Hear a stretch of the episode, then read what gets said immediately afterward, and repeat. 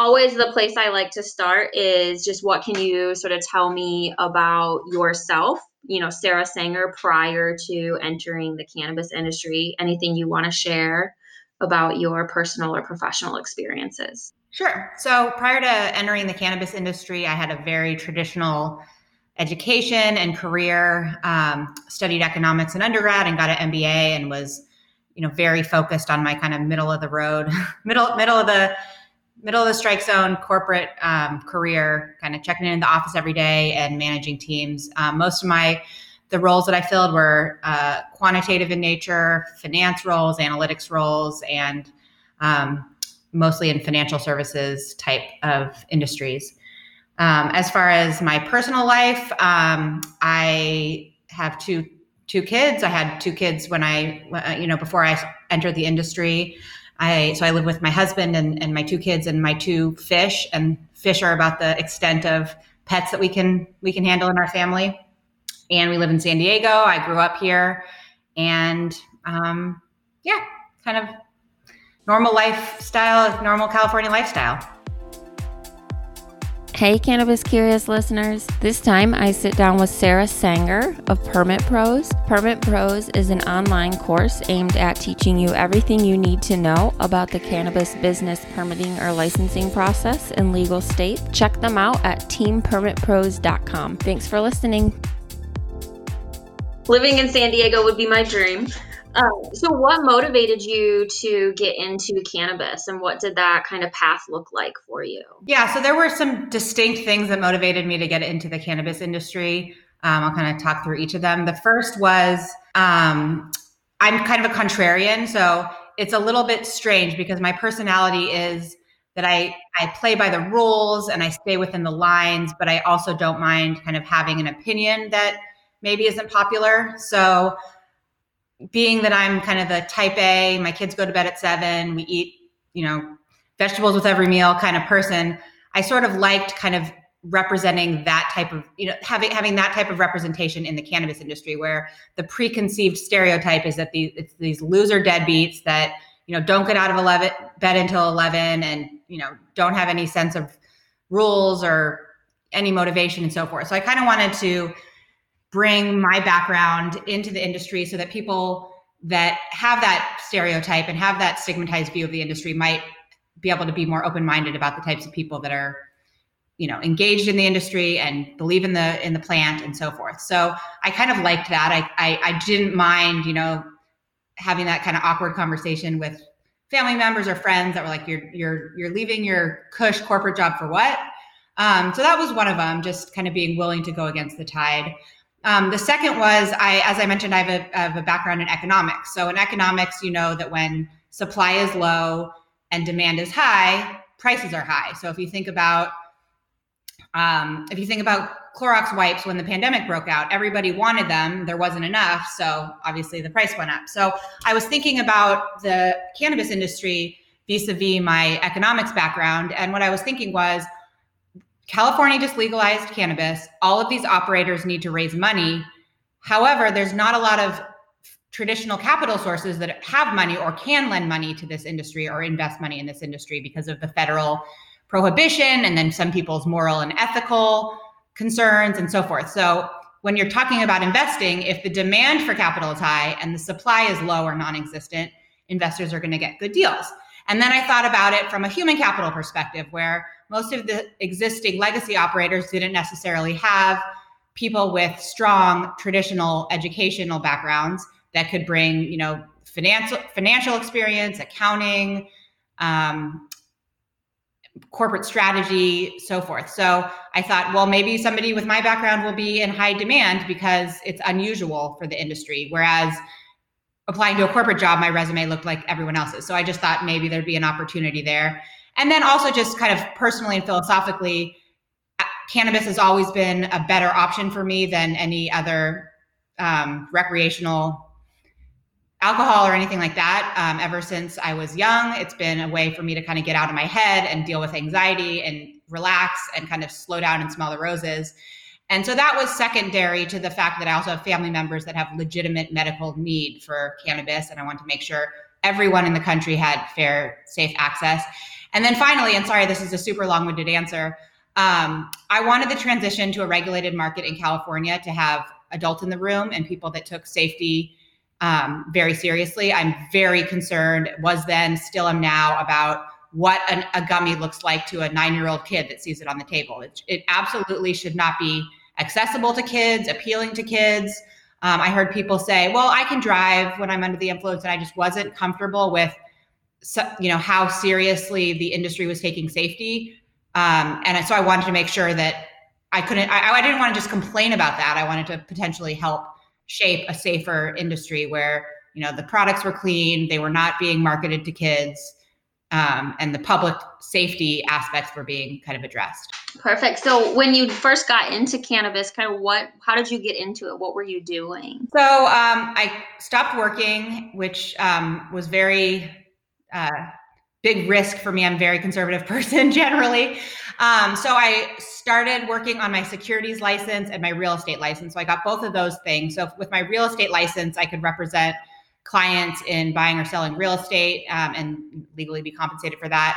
And then with my securities license, I could legally help my clients fundraise and get compensated for that. So if I found capital for a cultivator, for example, I could, you know, basically get a fee through the broker dealer that I was registered with. So my first two actions were to get the were to get those licenses in place.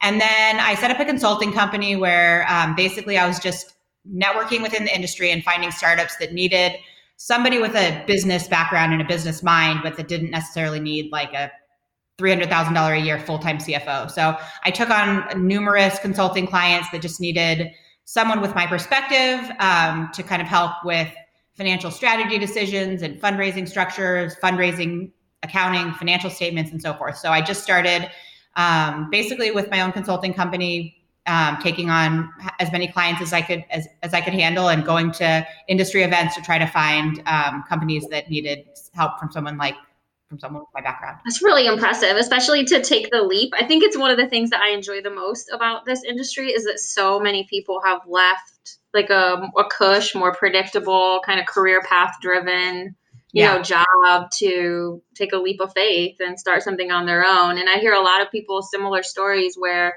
you maybe were part of a corporate structure where some things were taken care of for you, but now you're out on your own doing it all yourself. Right. And my husband's self-employed also. So um, oh wow! Multiply highly variable variable income by highly variable income and get very extremely highly variable income. But in a high cost of living area, you guys yeah. are. Luckily, we're not. We're not. We don't live an extravagant lifestyle, but yeah, it's definitely not the paycheck every two weeks to cover everything like it used to be. Yeah, yeah. No, that makes sense. You guys are not adverse to risk, which I think is needed for this industry. Though yeah. you say your personality kind of defaults in that way, it was like this is. It sounds like it was a little different here with cannabis. It definitely was out of, out of character. Yeah. Yeah, yeah, for sure. So, what led you to founding Permit Pros, and maybe talk to us just a little bit about what Permit Pros is? Sure. So it was um, kind of a, a winding path that got me um, to meet Belinda and start Permit Pros. So essentially, I started this consulting business and was going to all of these networking events and industry events to meet clients. And in doing so, met um, two two guys that eventually became my partners on the real estate and um, real estate development side of the, of the industry. So essentially, I am a partner with Oak Holdings, and Oak Holdings syndicates real estate deals where we acquire real estate that's suitable for cannabis licensing, but that doesn't yet have a license. Um, because by doing it at that point in the process, we're not paying these crazy inflated cannabis prices for the real estate. So we buy, for example, in San Francisco, we buy real estate that we know is far enough from schools and far enough from another dispensary and so forth and we have very deep knowledge of the social equity process and all of these licensing processes in these jurisdictions. So we put together, we find these buildings, we raise money from you know accredited investors we have access to bank debt. And so we put these real estate deals together and then we start the licensing process. And that's very intensely difficult particularly in many of these social equity markets where the the rules are very different and nuanced and the processes are very long and expensive.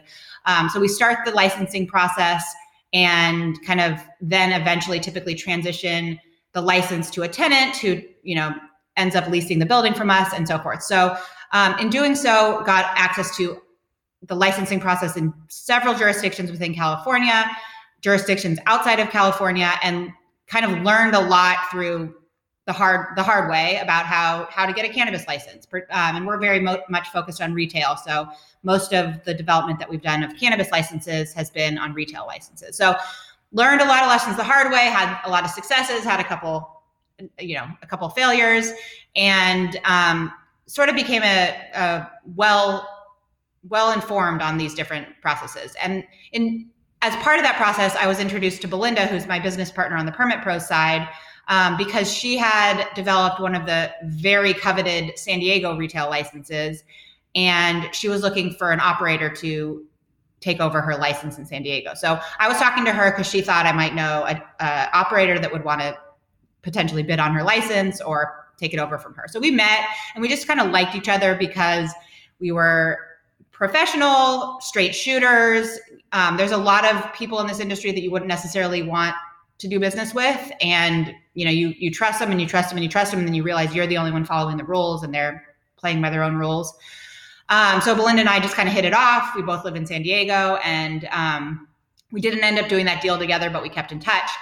Um, and then about um, earlier this year, I was my my partners and I were awarded one of the retail licenses in Oakland, which is also a, a pretty coveted jurisdiction to get a license. And um, in the meantime, Belinda and I had kind of started brainstorming how much kind of organic knowledge we each had about these different processes. San Diego, which is you know kind of one end of the spectrum, and I have Oakland and and San Francisco and some other jurisdictions that are the you know the the forefront in social equity. And we had all of this knowledge that we'd gained over the years. And every time we meet anyone and talk about what we do they ask how do you get a permit and that's like the million dollar question how do you get a permit these permits are so valuable you know belinda had a great opportunity selling hers we've my partners and i have made you know had some great opportunities with some of the ones we've developed and everybody wants to know how to do it how much it's going to cost how much time it's going to take and we decided to take all this knowledge that was trapped in our heads and put it into a framework that would be useful. And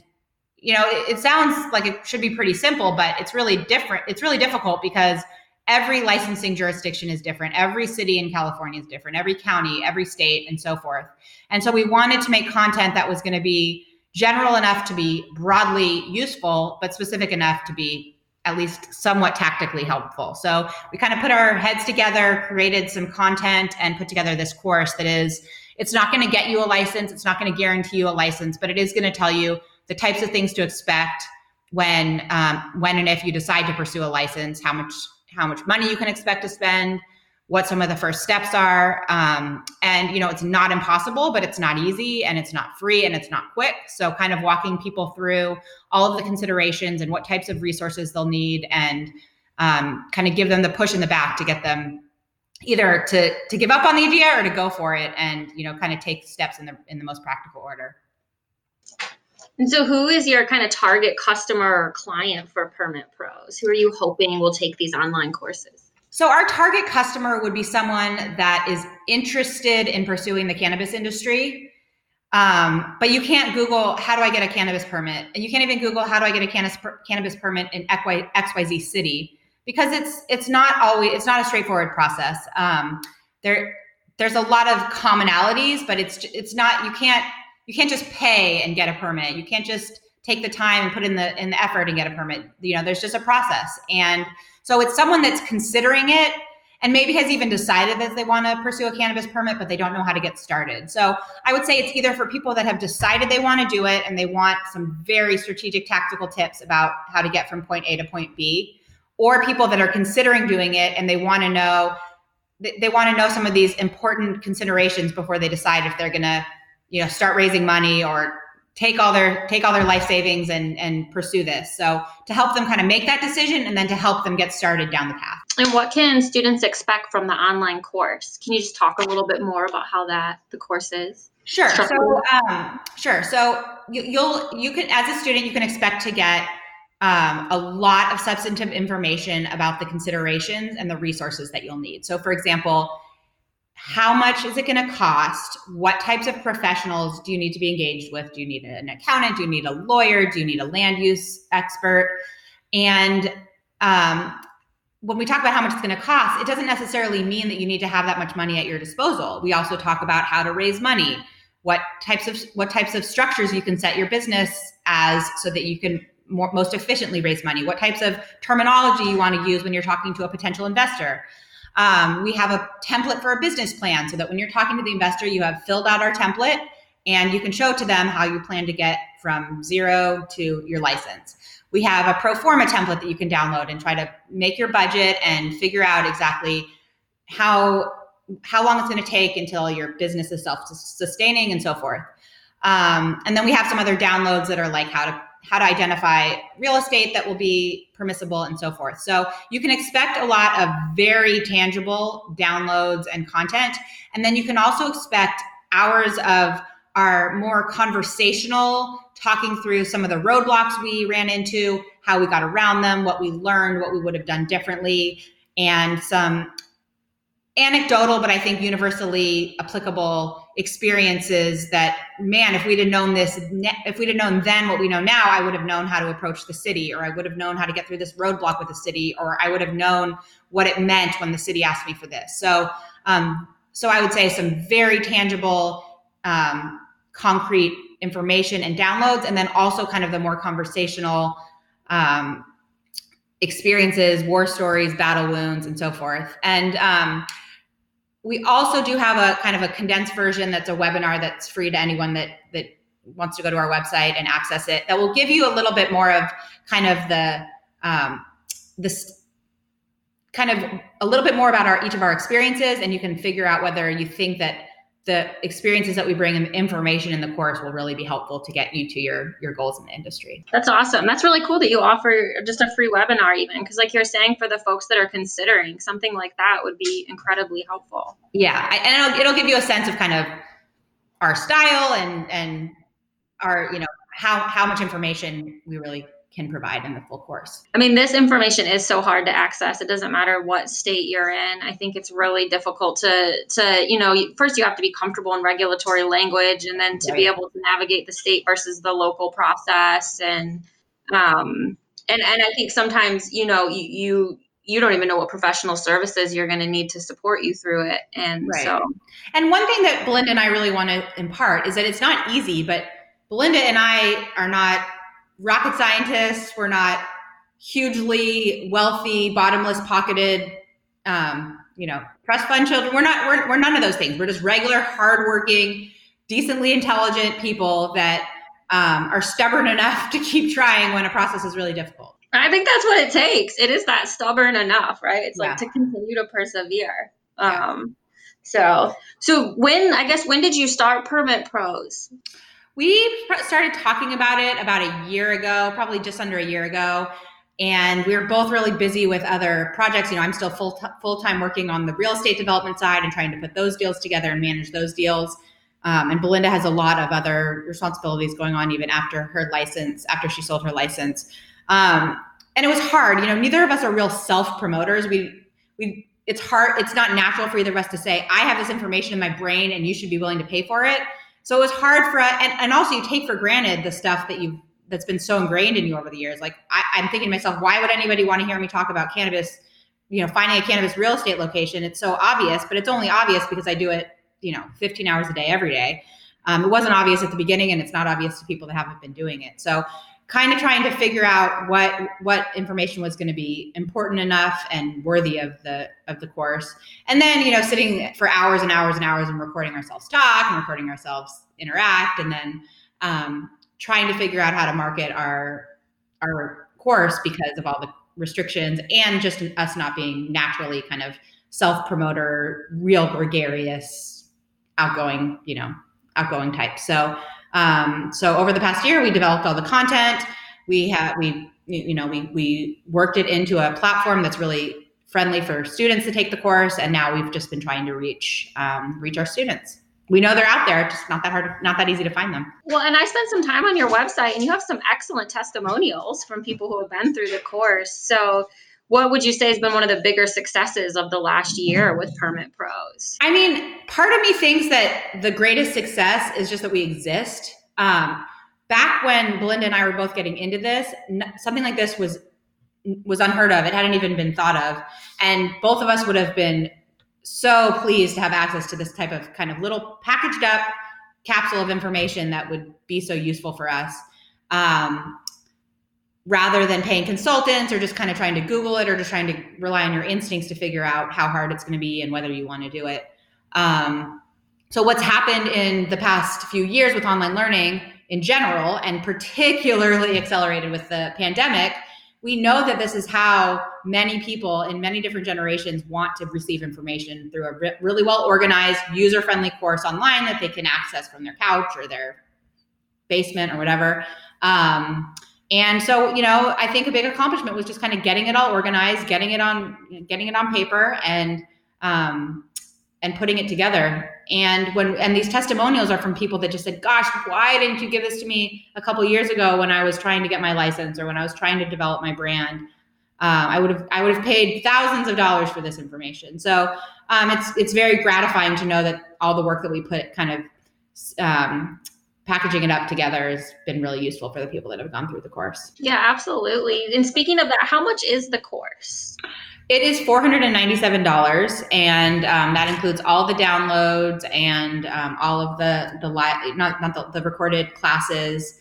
And um, we've we've received feedback that that's how much each module should cost. But for now, as we're kind of getting started, we've just decided that you get the whole course for that um, price and you get access to it forever. You can go at your own pace. No, that's exceptionally reasonable because you can spend tens of thousands of dollars just in lawyer fees trying right. to navigate the application process, you know, and um, may not be successful.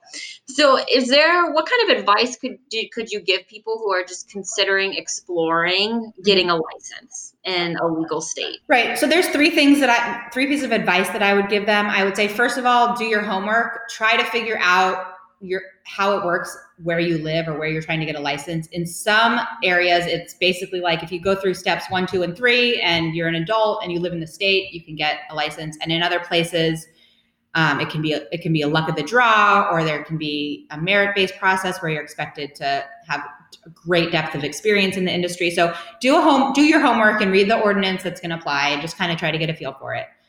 Um, the second thing would be talk to people that are in the industry.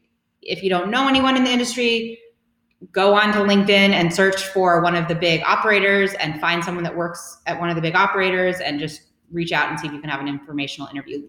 Chances are, some you know someone that knows someone that's in the industry. Um, and the third thing is to really do some soul searching. This is a difficult process. It is not impossible. It is very gratifying. It's a lot of fun. It's doable, but it's not for everyone. Um, think about how the conversations with your parents are going to go. Are they going to disown you because you're pursuing this industry? Think about um, what protect you know the, your current career that you're going to be moving away from or wh- how much financial risk you're willing to take. And understand that starting a business in an established industry is hard and this is a nascent industry and it's an industry whose product is illegal at the federal level. So there's oh, it's it's not easy. It's it's worth it and it's fun but you I, I would just suggest some real soul searching to make sure you're doing this for the right reasons and that it's something that you're going to feel really, really good about putting a lot of time and energy into. Yeah, I think that's all really good advice. So, what are your thoughts on just the, sort of the high barriers to entry to the cannabis industry? You've kind of hit on some of them in the conversation. You know, the capital requirements, just the per, the permitting process itself, the inventory, the real estate inventory being fairly low. Just, I, I just love to just kind of hear, just generally, kind of what do you think about those high barriers to entry for this particular industry? Yeah, so so that's a great question. Um, the barriers are a little bit different depending on not only where you live, but also what part of the industry you're going to pursue. So I would say the highest barriers to entry would be if you wanted to start growing or you know cultivating cannabis because you have to have um, either a farm or a very very fancy greenhouse or real estate with a lot of very expensive equipment and lights and so forth. So it's going to be very capital intensive, and then certain manufacturing aspects are also going to be very capital intensive. Um, retail is sort of in between. So you're going to need to rent or buy the real estate and you're going to need to have inventory and so forth, but you're not having to buy like million, millions of dollars worth of equipment. And then there's opportunities to make kind of a little bit less expensive forays into the industry. Like if you were to develop a brand or if you were to maybe have a delivery service or a distribution license. So the barriers depend a little bit on how you want to access the industry and, and what part of the supply chain. Um, but they're definitely high. Um, you know, the real estate is is hard to find, and typically landlords will know that they have a hot commodity in you know captive audience, and it's it's expensive. Um, and so and so the sad part of this is that it, it makes it a little bit harder for the mom and pop or the entrepreneur to get into the industry and it favors more of the big business and the corp- more corporate multi-state operators with that said there's capital out there for little guys so whether or not you know people that might be wanting to invest um, there's also even if you don't know people that you think would want to be in, would want to invest or that you wouldn't necessarily want to have invest in your business. There's angel investors and there's funds and there's ways to go through training programs that that culminate in like a pitch day where you get to pitch your opportunity to investors. We talk about a lot of some of this in our in our course, but um, it's out there. You can you can be scrappy and cobble it together, particularly if you want to do some of the less capital intensive pursuits. Um, but but it is expensive, and um, it's not like you can just go get a loan from a regular bank. You know, for your small business, it's it's more difficult to find the capital, and their barriers to entry are high. Um, but in certain states and jurisdictions, they're they're not as high, and um, you know, particularly in some of the areas in California where social equity is a big part of the process. Sometimes there's financial assistance um, and grants and stuff that can be available. So uh, don't don't run away just because the barriers to entry are high. Think through the barriers and and what tools and resources you could use to potentially be able to get through the barriers. How do you see the future of legal cannabis evolving? We kind of have this like state of the state model right now. The feds seem to toy with the idea of, you know, taking off a schedule 1 but never quite, you know, getting there. I know we're in election year and all those things. So just, election year? I had no idea. Yeah. yeah, it's not everywhere, all over your. I'm just kidding. Yeah, no, it's a great question. I think the first thing that will be addressed is, at a federal level is banking. So right now, it is very difficult to get a bank account, um, a, a, bank account where the bank knows that the money is coming from cannabis. It's often mostly cash. It is very difficult. And what that means is that even if you're a legal operator, you're having to collect cash from your customers. You're having to suck it away in a safe. You're often having to pay your employees in cash it makes no sense. It's very unsafe. It's very inefficient. And nobody benefits from the lack of access to banking. So, um, I think that's going to be the first thing that it will be resolved. But uh, I could easily eat my words because I, I am shocked that it hasn't been addressed yet. I can't imagine what the possible opposition is to eliminating having millions of dollars a month of currency on the street where CEOs are biggest concern is their physical safety because if anybody knows where they live, they're going to know that there's a bunch of cash under their mattress. It's crazy. So that I think will be the first thing to happen and I expect that will happen regardless of the outcome of the of the presidential election in the next few years. Um, I also believe that it's inevitable that there will eventually be the descheduling and the full legalization. Um, for no other reason than I, I just can't imagine that there's very many humans on this planet that could watch and learn and understand the medical need for this plant of kids, adults, cancer patients, AIDS patients, and and with a good conscience be able to say that they shouldn't have access to it when there's all these narcotics and very toxic pharmaceuticals available. I can't understand what an argument against medical marijuana would be. Um, so that it will be faster depending on the outcome of the election, but I just can't imagine that medical marijuana won't be generally available. And I know that eventually adult use will be accessible too, because again, I mean, these are my personal biases, but I don't know how someone can tell me that alcohol should be legal and cannabis shouldn't be legal. There's not one single thing that makes cannabis more dangerous than alcohol. Maybe they're both more dangerous than apple juice or milk, but neither of them are, are, are alcohol is in no way safer than marijuana. It's more addictive. It's it can be deadly. It makes it, anyway. I I'll get off that soapbox, but um, if we're coming to if the, if enough of us in this country have rational are capable of rational thought, we'll get there. Um, and and I, I I would like to think it will be, you know, before before my kids are grown up, but um, I don't know. I've been unpleasantly surprised in the past. No, I hear that. I mean, I like to hear you say that the banking you think will be addressed first. I feel like that is so needed, especially like you're saying for the safety. Um, another thing I'd love to see addressed is 280E. I think mm-hmm. that, that that that tax law just crushes businesses. Um, yes, I agree. I think that will come soon too. Um, but I also think that the government is kind of desperate for tax revenue, so 280E is just unfairly taxing the industry, which means more money, you know, revenue to the government. So I don't know how motivated they'll be. No, exactly. It's like double speak outside of the government's mouth because, like, this is an illegal substance, but then we're going to collect as much as we possibly can right. off for right. it. It is very hypocritical. Um, mm-hmm.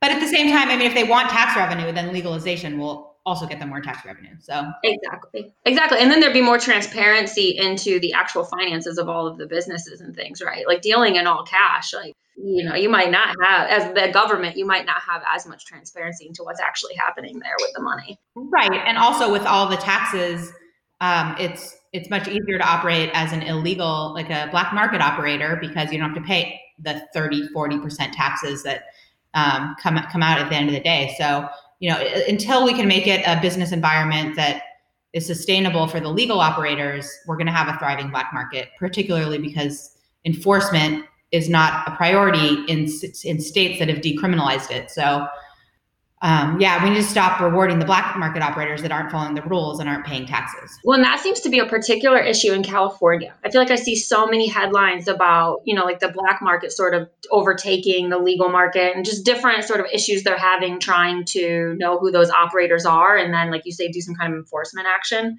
I mean, it exists in every legal market, but for some reason, I feel like I see more headlines about California than. Yeah, I think the stakes are a little higher in California because it's such a big market and because the taxes are so high.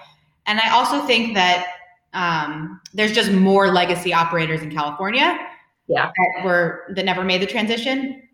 And I also think that it is so taboo to think of taking enforcement action against anything to do with cannabis in California that law enforcement is like, well, we don't want to be those jerks that are arresting someone for cannabis because cannabis is legal. But in fact, it's really undermining the legal system because, you know, for those of us, you know, many people are feeling a little more economically pinched with, you know, the pandemic and so forth.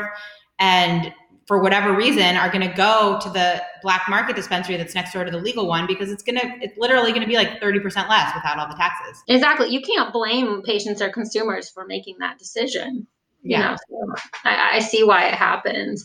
We still have the caregiver model here too like in michigan in addition to the licensing and it's definitely coming to a head right? And the licensees are very actively op, um, lobbying to remove the caregivers from the market. Um, but the caregivers are the legacy operators and they oftentimes have more of the plant knowledge the cultivation knowledge and they have a pretty um, you know a reliable customer base patient base. Right. um, so it'll be interesting to see how it evolves. I wish that in Michigan's case, that they had built a better bridge between caregivers and licensees. It was sort of like get out the way, caregivers. We have a new model now, right.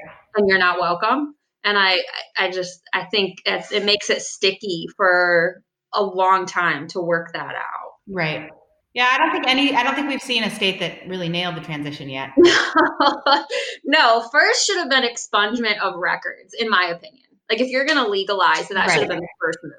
Is right. what do we do with all these people that are in jail, have records, you know, have issues with housing, employment, access to student loans before we were like, how do we license multi-million dollar dispensaries? Right. That's my humble opinion, but mm-hmm. maybe there'll be a state out there that does it. I know Illinois tried to, you know, have some kind of like big sort of expungement action right after adult oh, use was legalized. Yeah, Illinois has its own issues with its process. So mm-hmm. I've heard.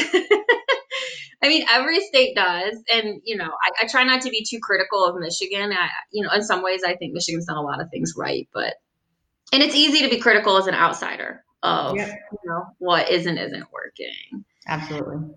So, what can folks expect from Permit Pros in the future? Um, I hopefully you'll continue to see us um, on podcast, great podcasts like this, and out in social media. We do have a blog, so follow our blog and get our updates. Um, this the course that's online right now is kind of our our I wouldn't call it our beta because it's a it's a full course, but it's our version 1.0. And so I think kind of as we get more traction, more experience, and we have more knowledge to bring to bear, um, hopefully eventually there'll be additional content that we create and maybe we'll have it a little bit more professionally produced. Ours is totally, totally acceptable. It's fine, but you know, we didn't necessarily have like Hollywood studios behind us. So um, yeah, hopefully we'll continue to improve our product. Where as as I'm out there working in additional jurisdictions and states and cities, um, there'll be more knowledge that we can impart. And um, from time to time, we actually have additional offers for our students where if they, you know, if they have a certain promo code or something, they can get access to Belinda and I on Slack for a certain number of hours. So um, if you check out our webinar or, or, reach out to us, we might be able to get you into one of those programs where you'll get the full course for $497 and you'll also get kind of office hours, in, you know, insider access to the Permit Pros. So our, our website is Team Permit Pros, so you can find us online and you know read a little bit more about our backgrounds and our get our blog and our and our webinar and so forth. Yeah, I really loved your website. I thought it was really easy to navigate and I loved the buttons at the bottom where you could click them and then tweet out or like make a LinkedIn post about what you guys are doing. I thought that was yeah. really cool. Yeah, thanks. So, whoever did your website is awesome. Yeah, we we first like did it ourselves and we're like, you know what, if we want to, you know, make this easier for our students and our audience, we made a little investment into making the website easier to use. So, I'm glad you liked it. Yeah, it's beautiful. Well, I appreciate everything you guys are doing. I think you're very, very necessary in the industry, that's for sure. And the fact that you're encouraging, you know, saying, yes, there's high barriers to entry, but it's not impossible, I think is very needed because I could see people shying away from trying to get involved unless, you know, they're incredibly wealthy. And right. I hope to see that. I, I want to see there to be a lot of diversity in the industry. Yep. And that's kind of what Belinda and I are trying to show you. We are just regular, hardworking, you know, relatively capable humans. Um, we don't have any special superpowers. We just are willing to work hard.